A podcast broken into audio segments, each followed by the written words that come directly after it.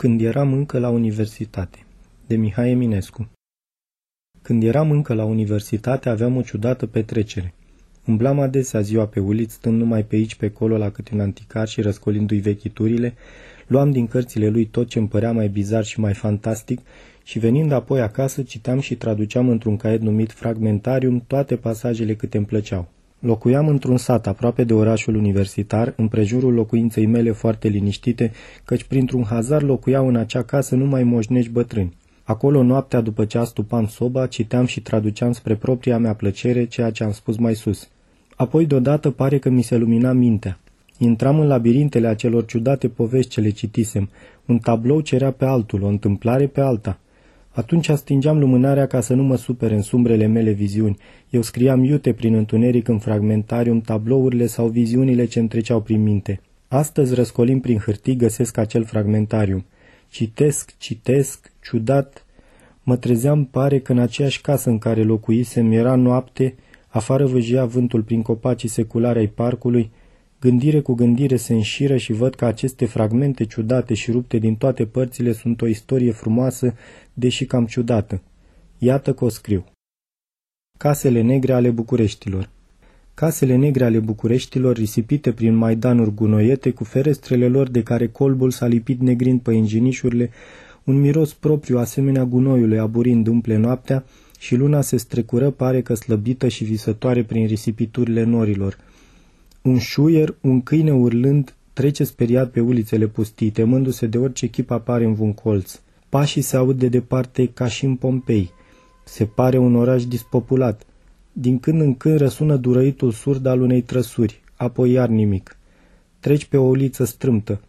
Dintr-o căscioară mică licurește lumina prin geamurile acoperite cu o perdea roșie. Lumina pare în fundul odăii. Intri înăuntru. O femeie țare înainte și te strânge în brațe. E frumușică și buzele îi sunt nori. Curând e pe deplin dezbrăcată și marginea patului îi servește drept culcuș de nuntă. Cine a văzut o mormântare în București? În carul mortoar, pe amândouă laturile cu câte un alb înger de marmură zace sicriul deschis. Pe o perină de atlas alb brodat cu negru, zăcea capul cel palid cu răsfiratele bucle negre ale moartei. Cai îmbrăcați în negru mergeau un pas după melancolicul tact al marșului de moarte. Preoții în haine de mătase roșie și verde brodată cu aur citeau murmurând, înaintea carului funebru. 12 fete îmbrăcate în alb și voalate cu alb păreau triști îngeri ai durerii ce acompaniau pe Angelica lor soră la mormânt. Angelica lor soră. Haina de atlas albă spânzura afară din sicriu. Mâinile mici și unite țineau o cruce mică de os alb, buzele erau strânse, iar în jurul fruntei era o coroană de roze albe și de beteală de aur.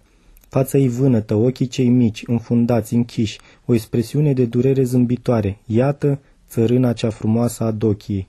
Cântarea monotonă a preoților bătrâni, pasul cel alene a convoiului, muzica cea somnoroasă a marșului, fetele albe a căror ființe erau enigme vii, Iată lumea ce se mișca pe stradă, pe când din turnul bisericii sunau geniile amorțite a limbei de aramă, care se suiau ca un plâns de durere către norii cei suri ai cerului. Mă uitam la cer în sus cu ochii pe jumătate închiși. Oare de ce să nu mi se fi părut că palidă și sfântă, în haina lungă de atlas, pe fruntea ei coroana de roze albe și în mâinile unite pe piept crucea, cu ochii umeziți ridicați la cer, asemenea unei rugăciuni, sufletul ei se înălța printre norii risipiți, asemenea umbrei albe a unei martire, se înălța prin ploaia de raze, prin ninsoarea de stele, până ce albeața ei se pierdea în albeața luminii argintia cerului. O răpea la cer un cântec sublim neauzit decât de mine – cântecul acelui maestru divin în țipetele sale, Palestrina. A fost, când eram încă la universitate, Casele Negre ale Bucureștilor, cine a văzut o mormântare în București, de Mihai Eminescu.